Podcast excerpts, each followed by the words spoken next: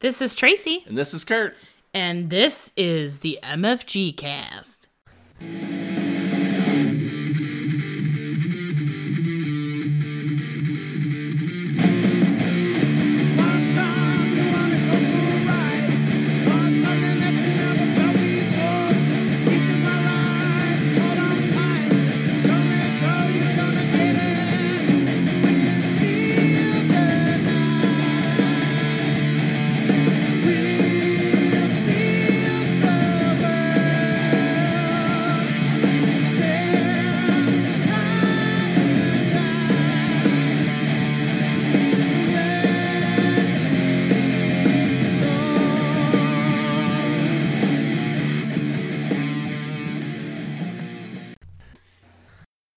Everybody, thanks for joining us today. Another episode on the MFG cast. What are we going to be talking about today? Today, we're going to take a deeper dive on the game Tokaido.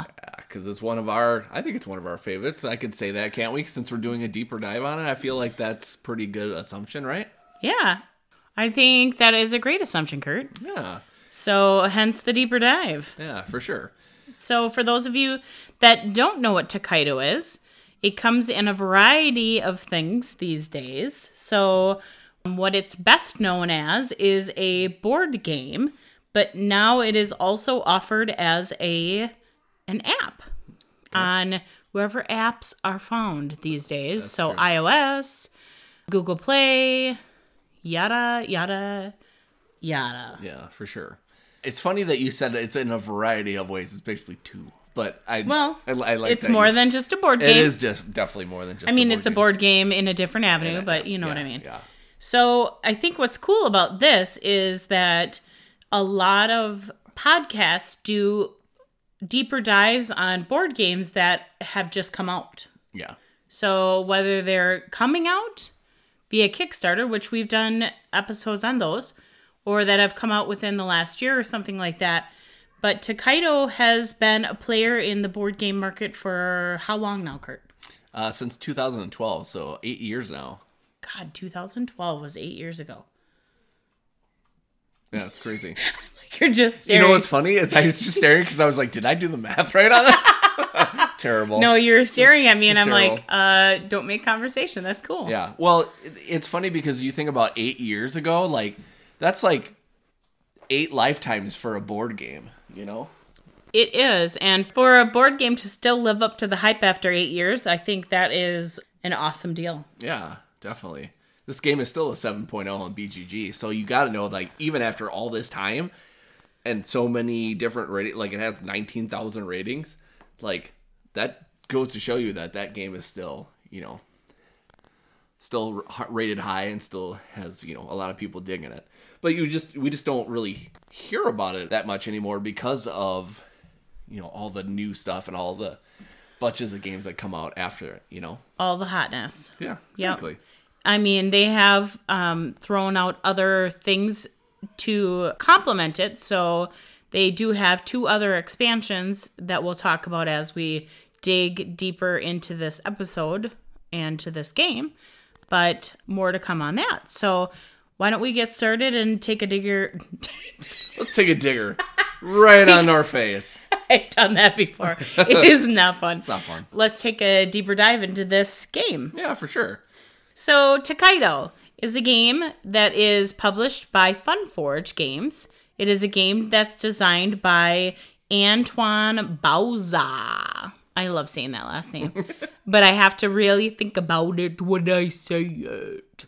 Anyway, it is a game for 2 to 5 players. So again, we'll talk about it a little bit more, but the play varies, I think, quite a bit depending on the amount of players that you have. Yeah, definitely. And it plays about 45 minutes depending on how long it takes for one person to act on their turn. And then it's ages 8 and up. I would be remiss if I didn't say that the artist, or we would be remiss if we didn't say that the artist is Xavier Gueniffey Durin. Which is funny because I think on here it has the name Najade. I don't know if that is that person's nickname or if maybe that is Antoine Bauza's hyphenated last name. No, I don't think so. No, Okay. Well, either way, we're not interpreters, so there you have it. Okay, so Kurt, what is the basic overview of Takedo for those that are not very familiar with the game in general? Yeah, so basically what you're doing is you're traveling from one side of the board to the other. It's called the East Sea Road. It's one of the most magnificent roads in Japan. And while traveling, you get to do certain things, like you get to buy certain souvenirs, you get to stop at an inn to eat food, you get to pray at the temple and donate at the temple. You get to collect panoramas to kind of fulfill these beautiful scenes, and it kind of reminds me of I'm trying to think of what the game is in particular. I don't know if that matches up, so I might scratch that. I'm going to step in for a minute. I think what's cool about the game in general is it's not your traditional layout of a board game. Mm-hmm. So it's not like a square. It's a panorama or panoramic style board. Yeah. So it goes through 4 days and it's laid out via panoramic view of the days. Mm-hmm. And the art is just spectacular as you go along each day. Yeah. And I think the basic theme of this is just to kind of enjoy yourself as you're going along this path. And the art and the virtual everything that goes with it, like, really speaks to that. You know, it really tells you, like, this is what you're doing. It's kind of a nice ride. Like, I will admit there are some spots in it where you would be trying to blocking other players and stuff like that, and that can get kind of mean. But for the most part, it's one of those things where you're trying to vie for a different spot to kind of collect the certain things to win the game, and it just has a cool feel to it. Well, and it's each man for their own, so it's not a cooperative game. So it's nothing different in that respect compared to other games where you're playing for yourself. You're not playing with others, so it is going to have that competitive spirit, and you are going to get frustrated during the game too when you need coins because you need to be able to buy something and somebody takes the one and only leftover spot. Yeah, because there's always a chance to get those later unless it's the last day or something like that where that opportunity has been missed. Yeah, and one of my favorite things about the game, even starting with the original version, the base game of it, is I love the different characters. Like, I love that they have their names, and even though on their cards they don't have their full title, but in the books and stuff like that they have their own full title. So, I like, even in the base game, you'll see, like, there'll be, like, one of the characters is Kinko, but, like, his name is, like, Kinko the Ronin, or you've got Chubei the Messenger. And you can tell that when they name these guys and they gave them kind of like the so-and-so, the whatever, like, it plays to their special ability. Everybody has their own, like, cool little special abilities. Like the messenger for Chubei, if he goes to an inn, before he gets a meal, he draws an encounter card. So it's like, it's almost like he's delivering something to somebody else, and he's interacting with somebody else. So I like that, they have their own little... Not really a quirk, but it kind of almost it's kind of like a personality without going into too much detail, Yep, but they just didn't call him Carl or something like that. No offense to Carls out there. I just mean, like, they built, like, so and so the Great, and they didn't just call him that because Great wouldn't have defined, like, what their actual ability was, mm-hmm. besides just being great. Yeah, does that make sense? Yeah, for sure. Okay. So, like Kurt talked about, with the base game comes more than several, maybe 10 guys or something like that, 10 guys and girls that you're able to choose from. In the base game, I believe you are able to select from a couple of them, and then you pick which one of the characters that you want to play throughout the game. Mm-hmm. And then as you're going along the track... Like I had mentioned earlier, there are 4 segmented days. So each day ends with a meal that you have the opportunity to purchase. So if you have coins, you typically have to use a coin or more than one coin to purchase a meal, which gets you victory points each time you purchase the meal. Some characters allow for discounted meal purchases. Some allow for a free meal, basically. Mm-hmm. And that depends on which character you choose. But the meals are important at the end because that gets you 6 victory points along your victory track in your scoring. Yeah, I think for a lot of scoring, I think, except for expansion stuff, I think meals count for the most points you can get during the whole playing of the game. So in the base game. Yeah, yep. So you have to be very careful. I suppose you could probably get more if you bought more souvenirs, and we'll talk about that in a second. But it's almost, it's a guaranteed you're going to get 6 points every time you get a meal. So that it's very important for you to, it just makes sense. If you're doing all this traveling, obviously it makes sense to keep yourself fed. So you want to, be able to do that. Right. So there's a space. It's called the village, which Kurt was alluding to. And that's where you have the opportunity to stop to purchase souvenirs. Mm-hmm. If, of course, you have the coins to be able to do it. The key to this point is to be able to look at the symbols on the souvenirs and get symbols that don't match. So, meaning one of the symbols on a card could be a tree. One could be one kind of looks like a totem pole, sort of, to me. Like a totem, yeah. Yeah, like a totem. One's like food, and the other's like a shirt, like clothing, yes. Yep. So if you get one of each of those symbols, then you've completed that set. But as you complete them, so you get, let's say we get the tree, that's 1 point. Then you add the sushi, I think, is the next one. That's 1 point plus 3 points because now you've gotten the 2. Now you stop at the village another time and you add another one. Then it's 1 plus 3 plus 5. Yep, and that's something I think I'll speak to this, even though we're kind of talking about a deep dive. That's something that we always kind of forget to do, and we remind ourselves we have to make sure that every time we get the stuff, it kind of multiplies the points the more you get. So yep. And you can, once you complete one set, so if you get one of each of those symbols, you can actually start over again, or you can start another set along the way. And the coins show a picture, or not the coins, the cards show a picture of the item and what the value of it is. So some characters will allow you to purchase souvenirs at a discount. Mm-hmm. Some will, there's perks to specific characters. And each of the souvenirs either cost 1 or 2 or 3 coins, depending. So, of course, you have to use your judgment on how you're going to purchase those. Yeah. Yeah. And you don't always have to, get a full set before you start another one. That's or even multiples. Well, you were kind of talking about it, but it almost sounded like you were kind of you can do this, but you don't have to, you can definitely do multiples more than just one. Oh, one set. That's I know you probably said that, but I'm just kind of reiterating it. One of the ones that I personally love is the panoramas.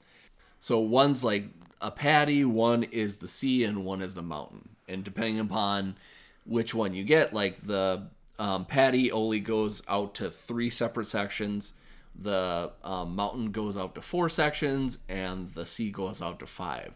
And it completes this awesome looking panorama. Well, as you get the certain sections, you get that many points. So, if you start with your first one, you get 1. If you get your second one, 2, 3, 4, and 5. And I just love, again, I love the art in it. I love the way it looks. I don't know. It's funny. It's one of my favorite things to do, even if it's not a good strategy in the game, to get all the panoramas. If you have because I feel like some of the certain characters, you have to kind of go with their special ability to help you win. But sometimes I like to even go off of that and be like, I love these cute panoramas. They're just so fun to do. One kicker with the panorama, though, is once you complete it, you can't do it again. Yeah. And I don't know how you would, honestly. But so let's say you finish the mountain panorama, which is a length of 4. That would be stopping at each of those mountain stops to complete it for 4, but you could have, like Kurt said, a character that helps you complete the panorama.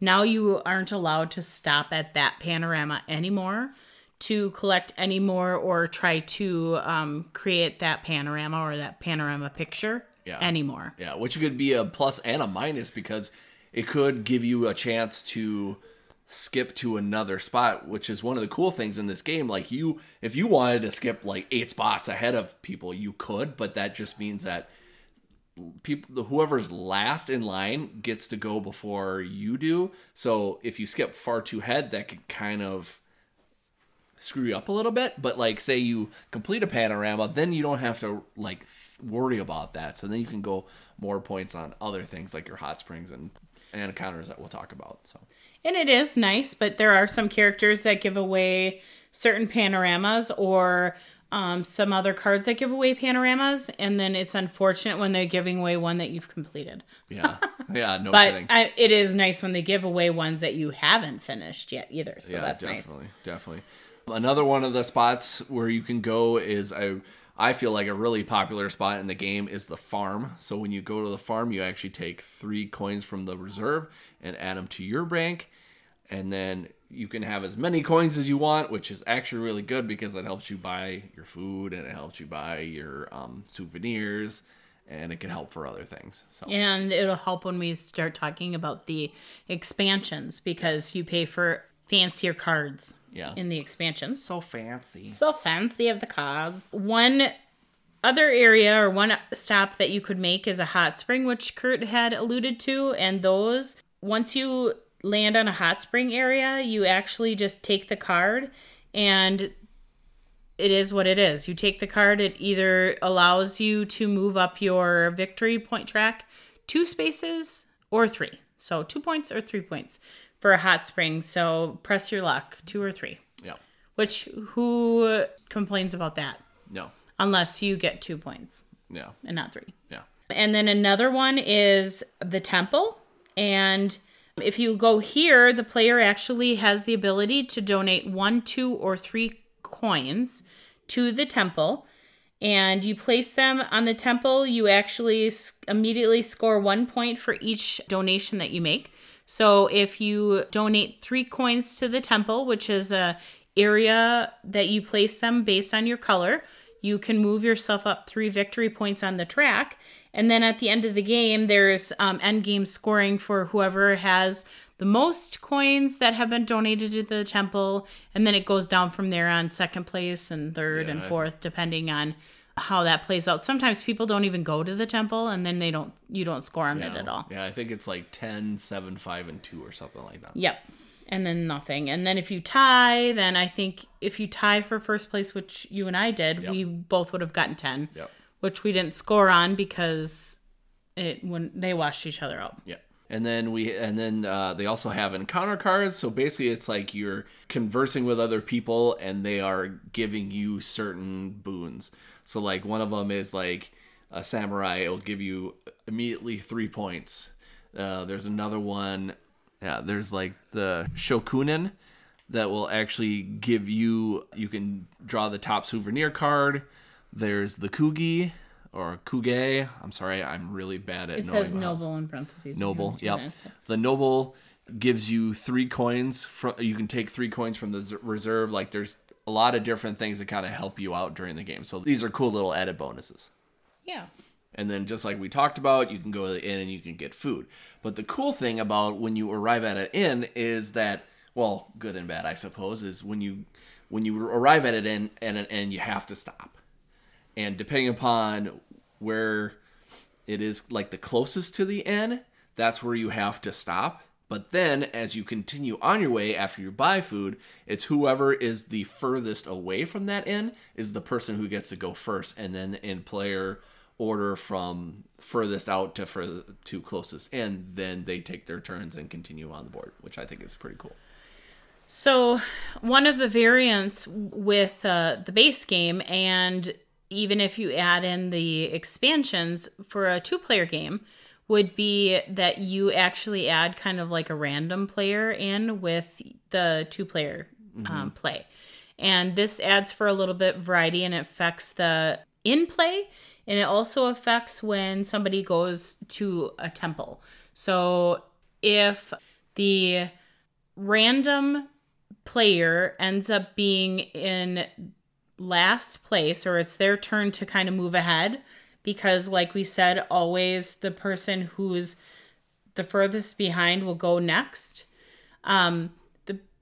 How do I explain this? The person who is in front, the player that's ahead of everyone, the player else, that's ahead of everybody else, gets to control that random AI. Yep. And so they can choose to put them on whatever space, keeping in mind that they can block themselves or they can block the other player. So if they know the other player is looking to collect coins or souvenirs or something like that, then they can place them there so that they're not able to go to that space. If they place them in a temple, they automatically have that AI or that random player place a token from, or a coin from the bank or the reserve into the temple. And so now they're in the quote unquote game play to kind of mix up the scoring for the end of the game for the temple scoring. But also, when everyone arrives at the inn, the random player also gets in the mix of kind of screwing up the cards that get to be presented for purchase for the inn and the food. So let's say you have one coin to purchase something and you're hoping that you have a food that's presented to you for one coin that you can buy so that you can get 6 victory points. Well, you're drawing 4 cards. Whoever goes to the inn first gets dibs on it. Then if the random player is next, you actually randomly discard one of those food cards, and then that last person only gets to pick between those last two. Mm-hmm. So either the first player who got there may have purchased your one coin food. The card might have been discarded by the random discard from the AI player, or there was never a card for you to be able to purchase. So it adds a little variety into being able to function through this game. Mm-hmm. So I thought that was pretty cool. Mm-hmm. So then once you get to the end of the road, basically you will do your end game scoring. So like I said, with the temple, you score points based on how many coins you have.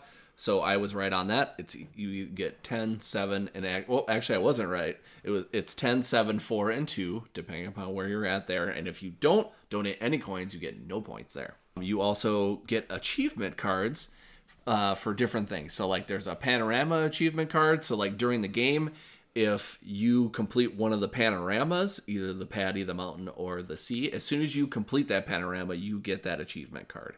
And then you have endgame. So you've got the gourmet, so it's the highest sum of coins on your meal cards. And then there's the bather, where it's the hot spring cards, where you either get the 2 or the 3 victory points. Whoever has the most of those gets that achievement card. You've got the chatterbox, where if you have the most encounter cards, you receive that. And then if you have the collector, then that means if you have the most souvenir cards, you would get that achievement card. And if 2 or more travelers are tied for the achievement cards, you both score 3 points. And then the player with the most points at the end wins. And then if there's a tie, whoever has the most achievement cards wins the game. Thankfully, there are no shared victories in this game because I don't like that. I'm sorry. But yeah, like just the base game itself is just a phenomenal game. I think the one minus I would say... And even though this is a tiny minus, and we'll kind of get into it as we play the other things, is I feel that, like, there's not enough characters in the base game. Like, there's a decent amount. Like, someone could see it and be like, wow, there's, like, I don't know, 7. I don't know for sure, and I'm not going to count. But, like, I feel like it would be nice to have more characters than the base game has. And luckily, the expansions, when you grab them, have more, which is cool. There's 10. There's 10 guys. Wow. But I think it's because we've seen and now we want more. Yeah, exactly. Too. Next, let's talk about the expansion Crossroads. I think this one makes sense to talk about next because I don't know. I just want to talk about this one. I don't know why. I just want to talk about this one next. So before you go into it, I would like to say, because we're doing a little deep diving, is I feel like when people come out with expansions for things like Either they really work or they don't work. And sometimes I think that even when some work, I feel like the expansions aren't necessarily worth having. They're just kind of like a nice little add-on. I feel like both of these expansions, as we get into them, I feel are a very good addition to this game. And that's kind of what I wanted to... I thought that we could talk about it, like having both of these as part of our thing. And I think you agree that, you know, these... Don't put words in my mouth. I'm just kidding. I agree. Yeah, that I feel that, you know, like they really up the game and kind of fix a few minor things that might deter people. No, not deter. I'm thinking might hinder you in the original game. So I'll talk about that as we talk about the expansions. So one of the first expansions we'll talk about is called Tokaido Crossroads. And this one came out in 2015. So when the other one came out, 2012. So it took them 3 years to come out with this one. But for those of you who produce games, which we obviously don't, but we support them. So we do know that it takes a period of time to have them come up with ideas and do all this kind of stuff.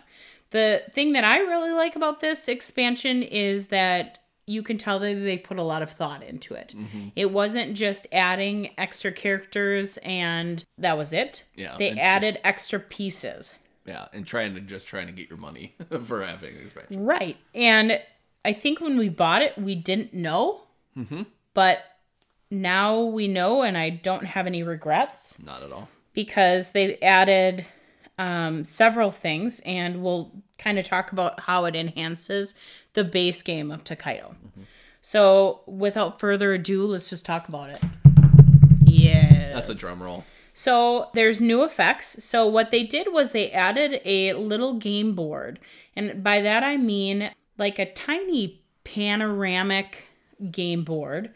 I cannot say it's like the original Tokaido game board because it doesn't have the trail or the road to Tokaido or anything on it. So what's really nice about this is this panoramic extra game board sits above the original Tokaido board game base. Game board base? Game board. Yeah. And so it doesn't sit on top of the game because... Which I thought it did, and it would look terrible. Yeah. And it doesn't because you play with the original cards for the base game, and then you add these additional cards. And one die. And one die, yep. And a ton of... It seems like a lot of travelers, but I guess not. Let's see. 6 new travelers you get added. So now we're up to 16 travelers, everybody, if you're doing your math. So 16 new travelers. Math. Not 16 new. 6 new. 16 total. So I think the easiest for us is just to talk about what the introduction to each of these new cards allows in this expansion. Mm-hmm. So now is the introduction of the amulet cards. And these come into play when a traveler stops at the temple. So now they have the option to either stop at the temple and choose between giving the 1, 2, or 3 coins to the temple. So that's what they would typically do when you're playing the base game. Or you can pay a coin back to the bank or the reserve to take one of the amulet cards. What are the amulet cards, you ask? Amulet cards are, it is basically a stack of cards that you actually can choose from, any that are available. So you pick up the entire stack, and there are 6 of them, and they allow for a few different types of things. One example of an amulet card is called Friendship. This card lets the traveler stop on a single space that is actually occupied by another traveler already. So let's say I want to go onto the same space that Kurt is on already. It allows me to make it basically a double space. And I place my traveler there next to that space as if, I shouldn't say he wasn't there, but I can take the same actions as he does. Which is cool because then if you're taking up that second space, then technically you should be the first one to go after that too if you're both in that same kind of spot if you can't take that. So I like that one. I think that one's cool. Yep. And one more example would be the hospitality. And this card lets the traveler take his meal card. So remember at the end of each day, we were talking about how you're required to stop at the inn and you can purchase a meal. And it will allow for 6 victory points based on how many tokens you use and if you have enough and that kind of thing. This one actually will give you your meal card for free when you stop at the inn. That's cool. Yeah.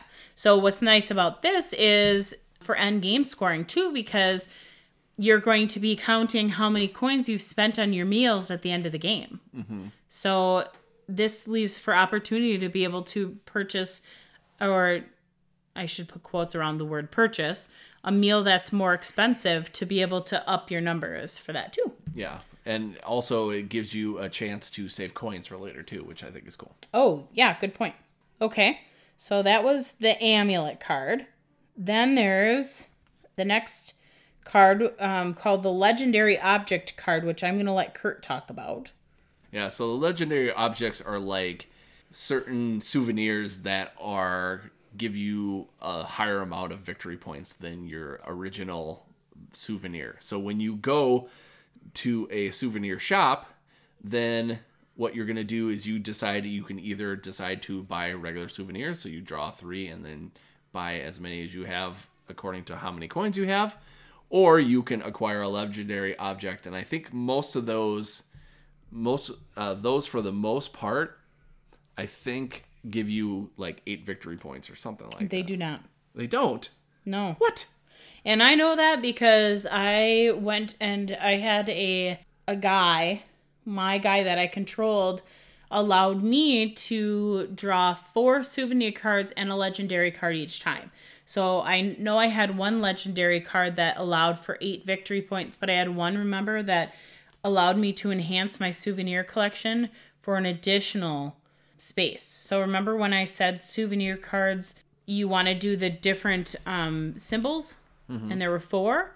This one gives you another symbol to make it 5, so you're going to be scoring more points. Gotcha. And then there's also one more ability of a legendary card too, but legendary cards cost 1, 2, or 3 coins. So you have to be careful, because if you don't have 3 coins, then you might just have wasted your turn. Yeah. But you could have wasted your turn by going to the souvenir shop too, because you may not have enough coins based on what they're displaying to you too. Yeah. Yeah, and you can only buy one legendary object at a time when you go there. But yeah, I'll just explain these a little bit in detail. So you've got your Shodo and Amaki. So when you acquire those, you give 1 point for each other souvenir or legendary object in your collection, and 1 additional point for each souvenir collected thereafter, which is, I think, is very cool. Oh, yeah, I had that one too. You did. That one was cool. I think I saw every one of them then. Oh, cool.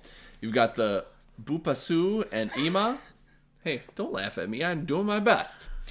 These legendary objects count as a new family of souvenirs. So then that means you can actually score more points. So instead of scoring 1, 3, 5, and 7 for 1, 2, 3, 4 cards, you can actually get a 5th one and score 9 points for that. So that's pretty cool. And then the last ones are the ones I was thinking of, your Mirasami and Masamune. The swords, where you pay 3 coins and you get 8 victory points for that. So those are cool. I really like that. And if you get the guy that I had, you get to see those every single time. Yep, exactly. The next one in line from left to right is the bathhouses. So then when you stop at a hot springs base, you can do either drawing a hot springs card, which either gives you 2 or 3 victory points, or you can pay a coin to get a bathhouse card, which scores you 4 points. So instead of the possibility of getting 2 or 3 points, you pay a coin for exactly 4 points for each one. And then those contribute, right? Kurt, remind me, they contribute towards that bather end game scoring card. Correct. Okay. You are correct. Some of these don't contribute to that at the end, but this one contributes to that bather card. Mm-hmm. Exactly. Okay. The next card that they've added is called, like, basically enhancement to the encounters card that you may remember us talking about with the base game, and that's called a calligraphy card. So when someone stops at an encounter space, now they have the ability to choose between drawing an encounter card Or you can pay a coin to the bank to acquire one of the available calligraphy cards of your choice. So here's another option to be able to draw the entire, take the entire stack and pick which one you want. And I'll give a few ideas of what that means. But I want to say that when you take one of these, that this contributes towards that Chatterbox accomplishment at the end of the game. So whoever has the most encounter cards or calligraphy cards, those combined together contributes towards the end game scoring for that accomplishment. So one of them is patience. So this calligraphy card actually scores 6 points if the traveler is the last to arrive at the last inn, 4 points if you're the second to last, and 2 points in all other cases.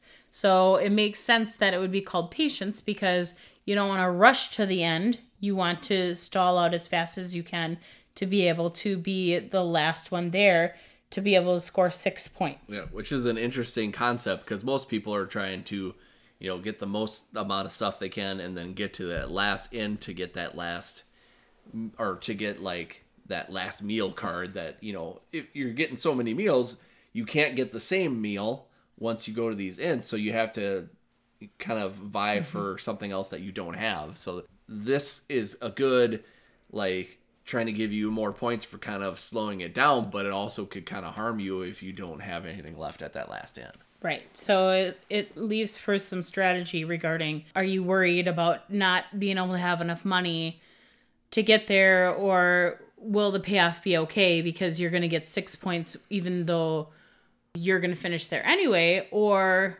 maybe you'd get 12 or something like that. Yeah. And then there's one more card that they've added. Mm-hmm. And that one is called the Cherry Tree. This one allows for travelers who stop at any of the panoramas. So Kurt was talking about building your panorama pictures up during the sea, the mountain, and the paddy spaces.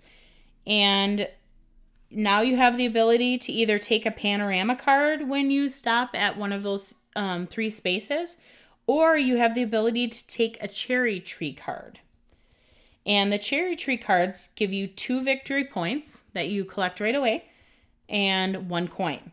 So what's nice about this is there's no limit to how many Cherry Tree cards you collect, except they do run out. Mm-hmm. That happened to us. Yeah, definitely. So you could mess with another player.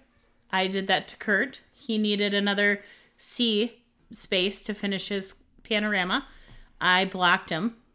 And then I collected a Cherry Tree because I would get more points and a coin versus collecting the first piece of the sea panorama and getting 1 point. Yeah. And this is one of the ones that I had referenced before that kind of fixes some part of the original base game. So like if you've completed that panorama and you're like, okay, well, I want to go in a spot here so I can kind of plan my strategy. But in the base game, if you've already completed a panorama, you can't go into one of those spots just to take up a spot just to screw people over. So this gives other people an option if the Cherry Trees are there to get those 2 victory points in that coin. And I would say even though it seems like it's not that big of a deal, because it's like 2 victory points and a coin, who cares? But like those 2 victory points could be valuable for, you know, what you're scoring at the end.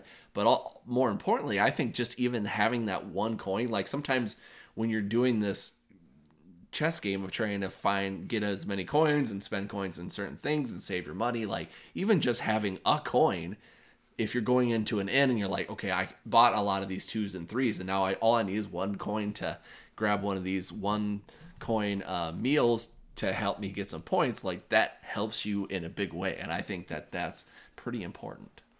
Oh yeah. Well, that, and it can use, you can use it towards purchasing another, what is the card? The Hot Springs card. Don't you need a coin to be able to get 4 victory points? So you could use it towards that if you know that. The bathhouse card. The bathhouse card. Yep. Which will contribute when you land on a hot springs. Yeah. Yep. So it helps buying these other cards that come in this expansion. Yep. So that's cool. There's a lot of different variety there. And then there's one more item that is available on this board, which I thought was cool. new element, and Kurt will talk about that.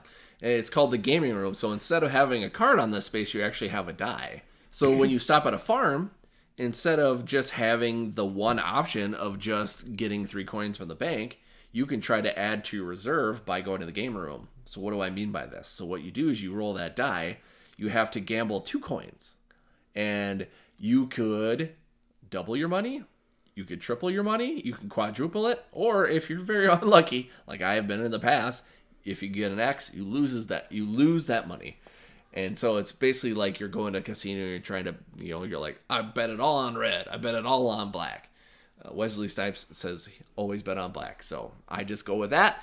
But you roll the die. Too bad it's a red die. It is a red die. That's racist. So just kidding. So when you roll, the die, it's like you can really gamble to get some good coinage and kind of help you along the way, which I think is cool. I didn't use it that much this last couple of times that we played, but I don't think you used it at all, did you? No. I did. I don't think I did, but when we first got this game, I feel like I was always gambling, I was like, Daddy needs a new pair of shoes, and I blew on it, and I won. And then he found out that the coins from Takedo don't buy him new shoes. But hey, who knows? So don't try it. Maybe that will be the currency from now on. I shall make it so. Who knows? Maybe it is the currency. We've been locked up, so. Yeah, who knows? Who's president? Nobody. Next question. All right, next question. Okay. So that is the expansion for Takedo called Crossroads. Of course, like I said, they added an additional 6 new characters that you can play with, or traveler tiles, they call them. They are very awesome. We're not going to tell you about them because we could be here for ages, but they are awesome. So now that brings us up to 16 traveler tiles. And let's, without even more further ado, does that work? I don't know. Sure. Let's roll with it. I'm not drunk, I promise. Is Tokaido Matsuri, and I really like pronouncing that, so...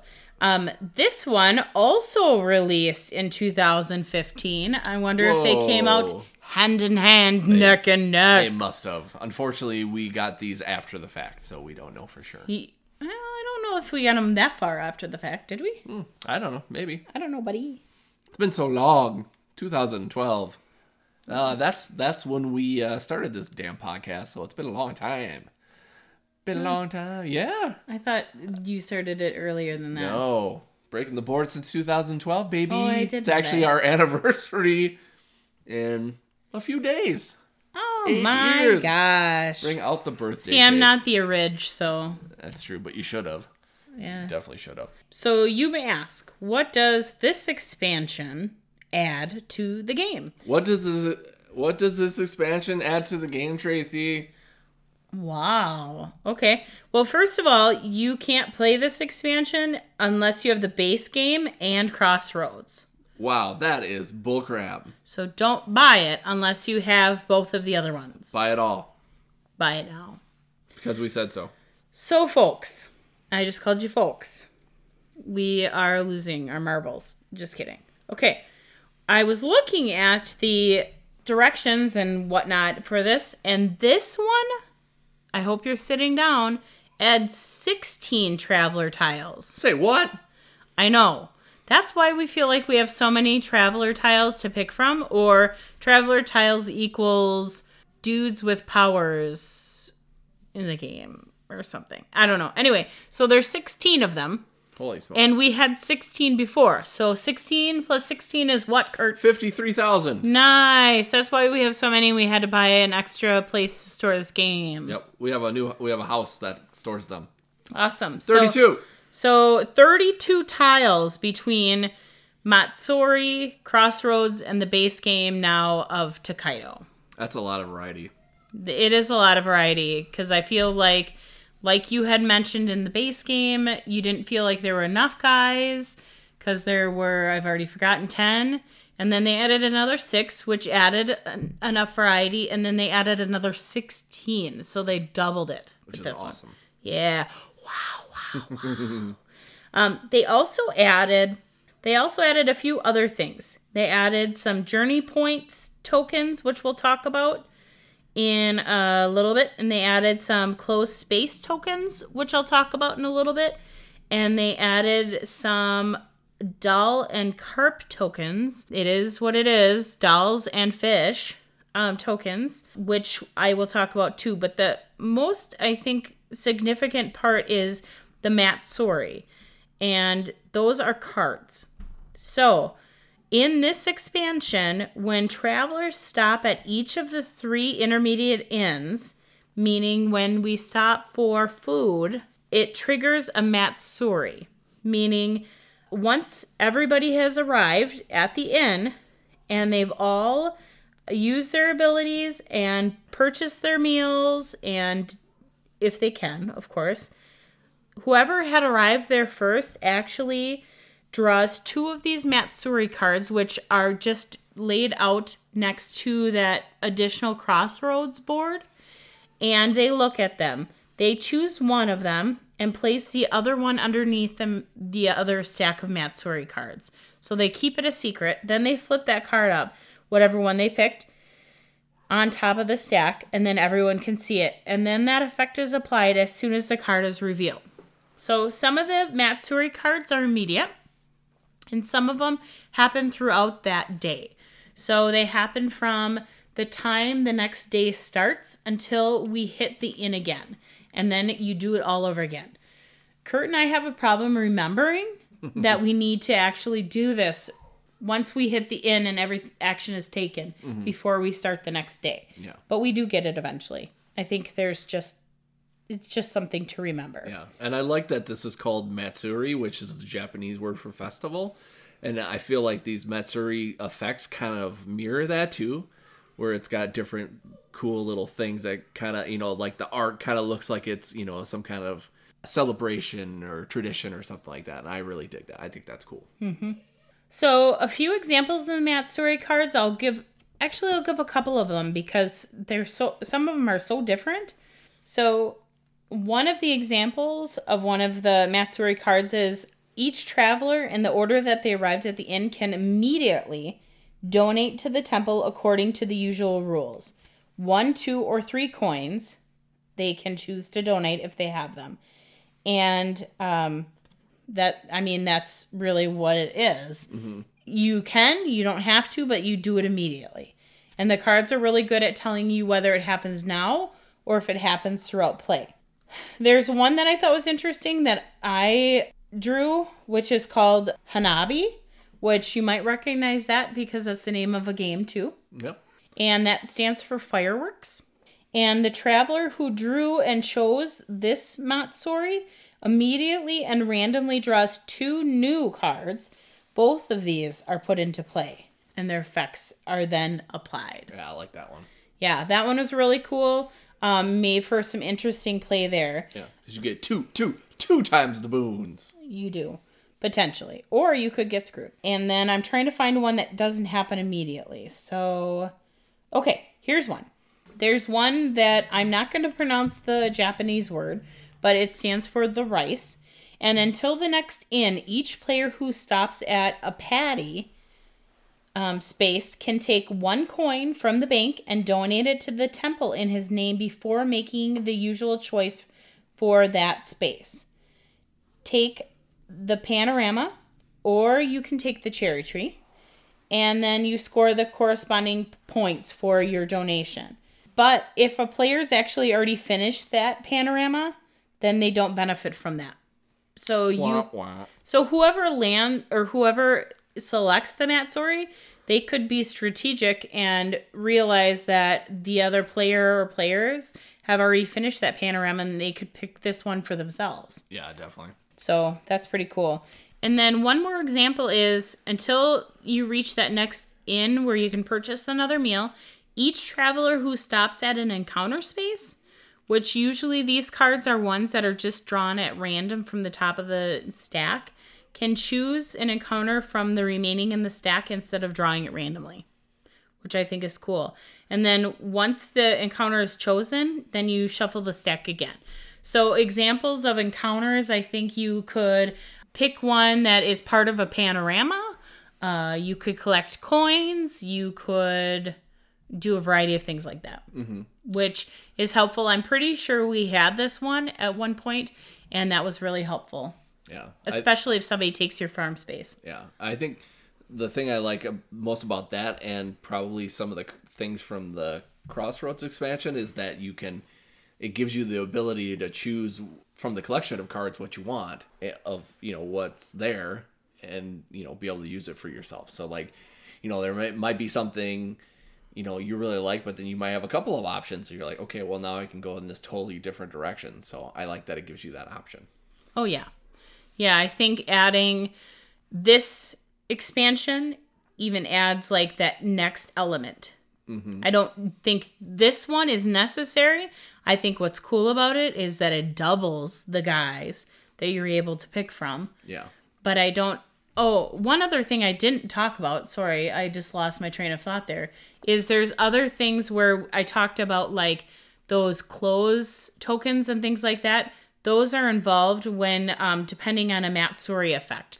So there was one I remember us playing where stuff closed down from one inn to the next inn. So it closed for one of the spaces. So depending on the amount of players that you had, you weren't able to stop at a specific space. So let's say the farm closed down, and the farm is where you can purchase, or not purchase, the farm is where you can collect 3 coins. That closed, so no one can go there anymore. Yeah. So that's what we had, and that was at the last section of the game. So it's like there was only 1 coin spot, so we weren't able to get any coins for that, which sucked. Right.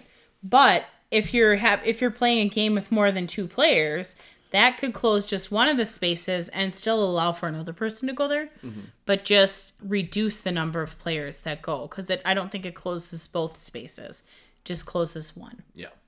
So those types of things they've added too, to add another element in regards to how you play the game. So those tokens are added in there also. Yeah.